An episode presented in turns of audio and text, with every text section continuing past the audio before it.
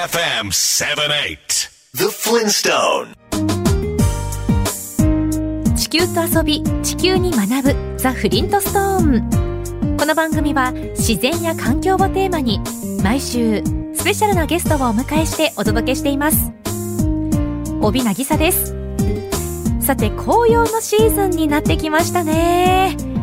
紅葉はご存知の通り冬を前に落葉樹が休眠するための準備として葉っぱを落とすわけですがその時に葉っぱが赤くまたは黄色に紅葉し森が華やかになりますよね。ところで枯れ木に花咲くということわざを聞いたことありますよね。その意味は起こりそうにもないことが起こるまたは衰えてしまったものが再び勢いを取り戻すということは枯れ木は枯れてしまった木とも冬になって葉っぱを落とした立ち木とも取れると思いますが春になって再び花を咲かせる木の生命力もさることながら朽ち果ててしまう枯れ木が実は森の中で賑わっていることをご存知でしたか？今週のゲストは東北大学大学院の准教授深澤優さんです。深澤さんは森林の生態に関する研究をされていて特に枯れ木が生き物や環境に対してどんな役割を果たしているのかを調査研究されています。そして先頃枯れ木ワンダーランドという本を出されました。今日はそんな深澤さんに枯れ木を舞台に繰り広げられる生き物たちの驚くべき営みや枯れ木が人間にもたらす恩恵のお話などを伺います。Bay FM The Flintstone. Nature is beautiful The beauty that cannot be man-made. ベイ FM から帯渚がお送りしているザ・フリントストーン今週のゲストは東北大学大学院の准教授深澤優さんです。深澤さんは1979年山梨県生まれ。信州大学農学部卒業。京都大学大学院農学研究科修了。そして研究職から森林組合やトトロのふるさと財団の職員を経て現在は東北大学大学院の准教授として活躍されています。子供の頃の深澤さんは苔が大好きな少年で小学校3年生の夏休みの自由研究がリアル苔図鑑。その後、やはり小学生の頃に国立科学博物館の子供向け講座でアメーバの仲間、変形菌に出会い、その時もらった飼育セットで変形菌を育てたり、自分で見つけた変形菌をスケッチしたりと夢中になっていたそうです。苔や変形菌が大好きだった少年が、そのまま研究者になったということなんですね。素晴らしいですよね。それではお話を伺っていきましょう。まずは、深澤さんのご専門を教えてください。えー、森林の生態学を研究しています。はいで生態学っていうのは生物がどのように暮らしているかとか、えー環境や他の生物とどのような関係性を持って暮らしているかっていうのを調べる学問分野です。で、その中で森林生態学っていうのは森にどのような生物がいて、で、それらによって森がどのように成り立っているのかっていうのを調べています。で、僕はその中でも特に木が枯れた後の枯れ木ですとか、そこに住んでいる菌類など微生物の生態に注目して研究しています。どんな研究を具体的にはされてるんですか？えっ、と、具体的にはですね、森の枯れ木の中にどんな種類の菌類がいて、はい。それによって枯れ木がどのように分解されていくかを調べています。あの、最初は同じ枯れ木でも、分解に関わる菌類の種類によって全く違う風に普及していくんですよ。で、それが森林の炭素貯留量に影響する可能性ですとか、えっ、と、森林の生物多様性に影響する可能性のようなものを探っています。具体的にはどういう菌になるんですか？えっ、と、あの、枯れ木に生えている椎茸とか、そういった、まあ、キノコを想像していただければいいと思うんですけども、あの、キノコっていうのは、要は花みたいなもので、枯れ木の表面に菌が花を咲かせたような状態なんですよね。で、その菌の本体は枯れ木の中に菌糸っていう、あの、菌の糸って書いて菌糸って言うんですけども、はい。菌糸、まあ、要はカビと同じような形で枯れ木の中にいて、で、それが本体なわけですね。で、その本体の菌糸が枯れ木を分解して栄養にして生活しているんですけども、菌が枯れ木の中でどういう菌がいて、どういうふうに菌が枯れ木を分解しているのかっていうようなことを研究しています。枯れ木の中をこう、例えば削ってみると、枯れ木の断面にこう黒い線が見えるんですよね。で、その黒い線は枯れ木の中にいる菌類のコロニーの境界線なんですけれども、それを見ると本当にモザイク模様みたいになっていて、枯れ木の中でいろんな菌類のコロニーがいて、それが空間の獲得競争をして、もう陣地争いみたいな状態になっているんですけども、そういうのを見ると面白いですね。Catch your emotion on Bay FM 78. The Flintstone. ベイ FM から帯渚がお送りしているザ・フリントストーン。今週は東北大学大学院の准教授、深沢優さんにお話を伺っています。森にどのような生物がいて、それらによって森がどのように成り立っているのかなどを研究するのが森林生態学なんですね。深沢さんは大学の2年生まで山岳部で活動。大学院生の時にはアメリカのカリフォルニア州にあるヨセミテ国立公園に行き、クライミングを楽しんだこともあるとか。研究者になって調査のために一人で山に出かけることもあるので、やはり安全を確保する山の経験は生きているそうです。さて、ここからは深沢さんが先頃出された本、枯れ木ワンダーランドから番組で気になったワードや項目を抜粋してお話を伺っていきます。前書きに、枯れ木も山の賑わいではなくて、枯れ木こそ山の賑わいと表現されています。深沢さん、枯れてしまった木が賑わうとはどういうことなのか教えてください。これは、あの、枯れ木に住んでいる生き物が非常に多様だっていうことですね。あの、森に虫を例えば探しに行って、ええ、何も見つけられなかったら多分枯れ木をひっくり返せば大抵何かいますし、例えばクワガタが好きな人だったら、はい、枯れ木の中にクワガタの幼虫が住んでいることをよく知っていると思いますが、あの、それだけではなくて、よく腐った倒木の上には苔や木の芽生えも生えてますし、もっと目を近づけてみるといろいろなキノコが生えていたり、小さい虫が歩き回ってたり、何かを食べていたりします。で、さらに先ほど言いましたように、ノコギリで切って中を覗いてみると、菌類のコロニーの境界線が見えたりしますので、それらを見ているだけでも面白いんですけども、あの、さらに培地の上に培養して、どんな菌類なのか調べたりですとか、あの、枯れ木の成分の分析をしてどんな物質が残っているかとかを調べると、枯れ木の中の生き物の営みが分かってきて、さらに面白いです。で、そういうことが見えてくると、枯れ木の多種多様な生き物の営みで賑わっているということがよくわかると思います。へ枯れ木ってものすごい情報量があるんですね。あ、そうですね。へえ。あの、2015年からは森の中にあるご自宅の庭で枯れたコナラをそのままにしておいたりですとか、伐採した同じくコナラなどの丸太を庭に放置してあるということですけれども、深澤さんのそのお庭が研究のためのフィールドになっているっていうことですか？はい、そうです。あの、庭っていうのはやっぱ一番近いフィールドなので大事にしていまして、えー、あの、生態学では新しい発見をするのにやっぱりどれだけ生き物を観察できるかっていうのが肝になることが多いんですけども、遠くのフィールドと違って庭はいつでも観察できるので、誰も知らない発見をできるかもしれません。はい。今特に注目してることとかってあります？そうですね。あの、実際本人も書いたんですけども、ええ、ある冬の朝、リスが庭にやってきて、で、枯れ木の樹皮を剥いでその下の菌を食べることを初めて発見したんですよ。で、さらにその樹皮の下に菌が生えていて、その菌に独特な昆虫がやってくることも庭の調査から分かりました。ものすごく近いフィールドでいいですね。研究しがいがあって。そうですね。自分の椅子の上から全部見えるので。Feel the breeze with the pleasure of music. Bay FM 78. The Flintstone. ベイ FM から帯渚がお送りしているザ・フリントストーン。今週は東北大学大学院の准教授、深沢優さんにお話を伺っています。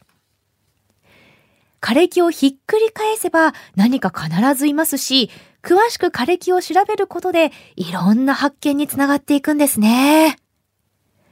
枯れ木は分解するまでには長い時間がかかると思いますが、年ごとに、季節ごとに枯れ木を利用する生き物も変化していくってことですか？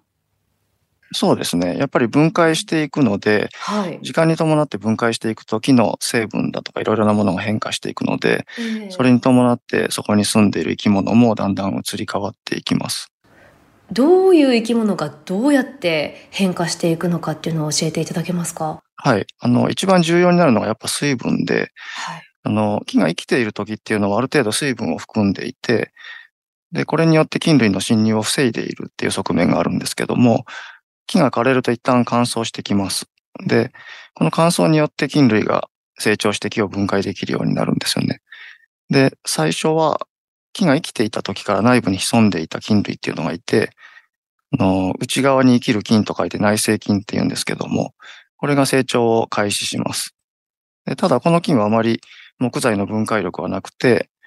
えっ、ー、と、糖分なんかを食べて生きているんですよね。で、この糖分がなくなるとすぐにいなくなっちゃうんですけども、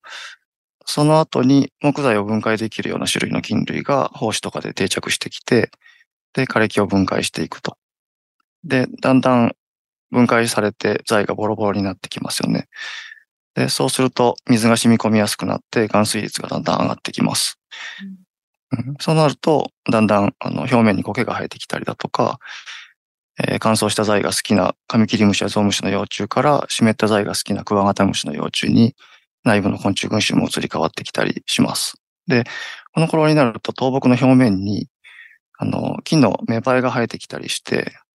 次の世代の森が倒木の上で育っていくわけですね。え、生き物たちって枯れ木からどんな恩恵を受けてるんですか？枯れ木に住んでいる生き物にとって多くの場合枯れ木はあの、住処であると同時に食べ物でもあります。なので、イメージとしては、まあ、お菓子の家に住んでいるようなものなのかもしれません。なんか、枯れ木って本当にただの燃料みたいなイメージもありましたけれども、そうではないわけですね。いろんな生き物に必要な養分があるっていうことですか、枯れ木には。そうですね。あの、枯れ木は重さの半分程度が炭素でできています。で、炭素っていうのは全ての生き物が体を作る上で一番重要な物質で、あらゆる生き物はどこかから炭素をもらってくる必要があるわけですね。で、植物は光合成によって空気中の二酸化炭素から炭素をもらってきていて、他の生き物は植物を食べることで、あるいは他の動物を食べることで炭素を得ています。で、枯れ木を食べる生き物は枯れ木から炭素を得ているっていうわけです。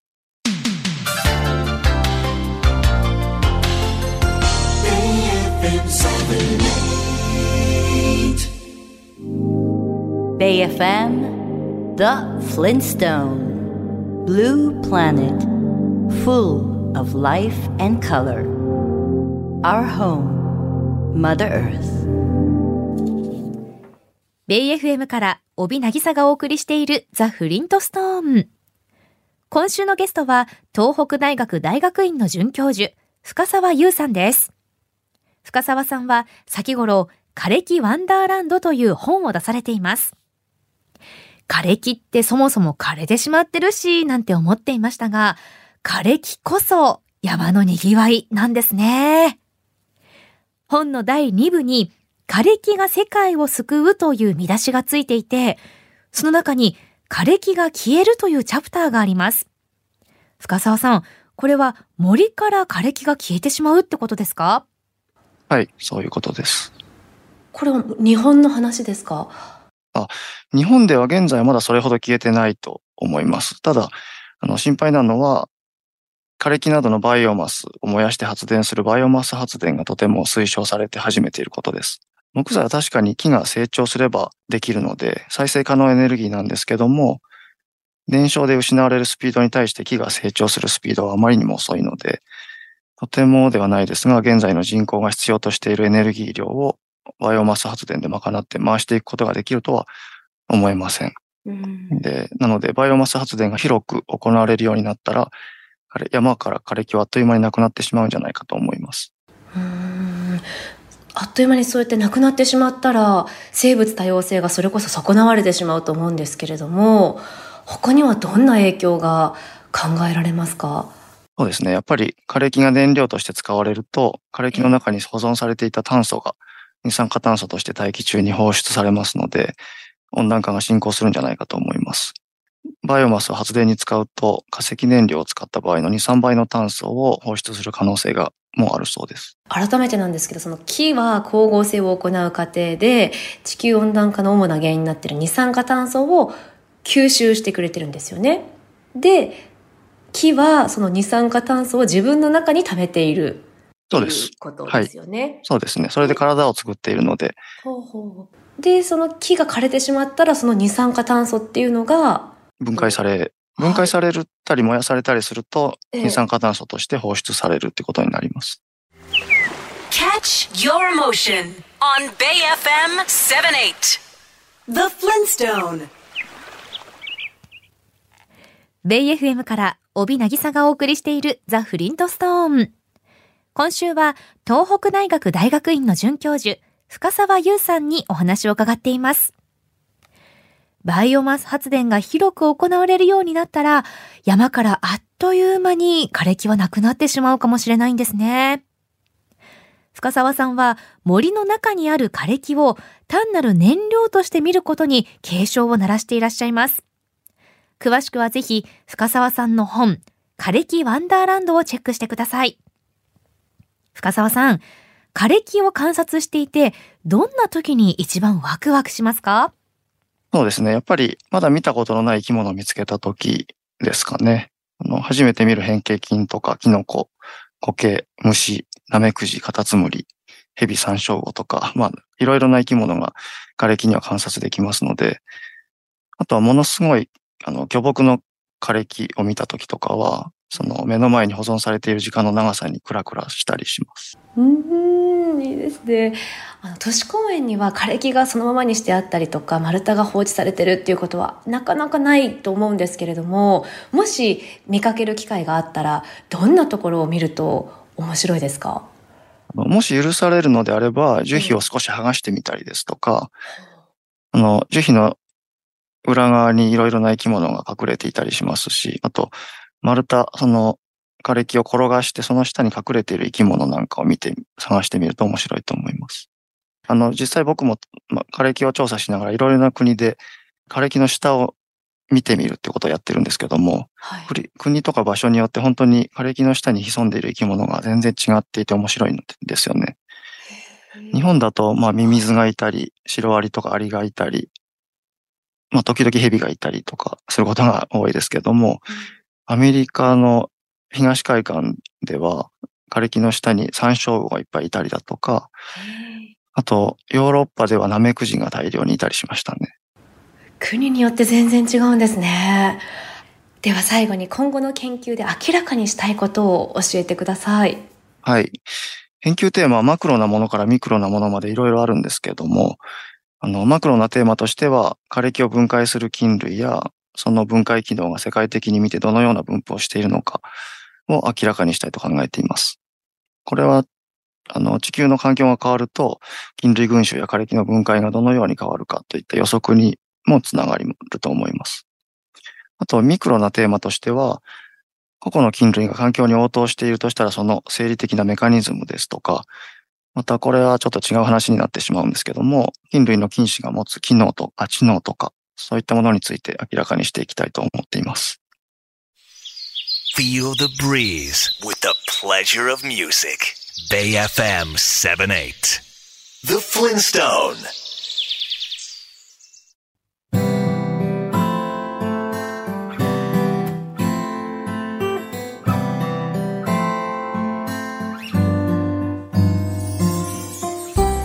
今週は東北大学大学院の准教授深沢優さんにお話を伺いました。枯れ木を転がしてその下に隠れている生き物を探してみるっていうのもいいですね。土地によっても違うということですから見比べてみるというのも面白そうですよね。深沢さんの本枯れ木ワンダーランドをぜひ読んでみてください。副題は腰木がつなぐ虫、菌、動物と森林生態系。枯れ木が分解の過程でいかに生物多様性に貢献しているのか。まさに枯れ木こそ山のにぎわいというのがよくわかりますよ。そして森から枯れ木をなくすことでどんな影響が出てくるのか。さらに枯れ木が地球環境の保全に役立っている仕組みなど興味深い内容になっています。深澤さんが書いた精密なスケッチも必見です。築地書館から絶賛発売中です。詳しくは出版社のサイトをご覧ください。深澤さんのサイトもぜひ見てみてくださいね。いずれのサイトもこの番組のホームページにリンクを貼っておきます。来週はシリーズ SDGs 私たちの未来の第15弾。サステナブルシーフードにフォーカス。一般社団法人 MSC ジャパンの広報担当鈴木優子さんをお迎えし持続可能な漁業のための認証制度や海のエコラベルについてお話を伺います。それでは来週の日曜日夜8時にまたお耳にかかりましょう。ザ・フリントストーン。お相手は私帯渚でした。BayFM The Flintstone. Did you know that there's a theory that Earth itself is a giant living organism? Keep in mind that just like all living creatures, we, mankind, are a part of nature.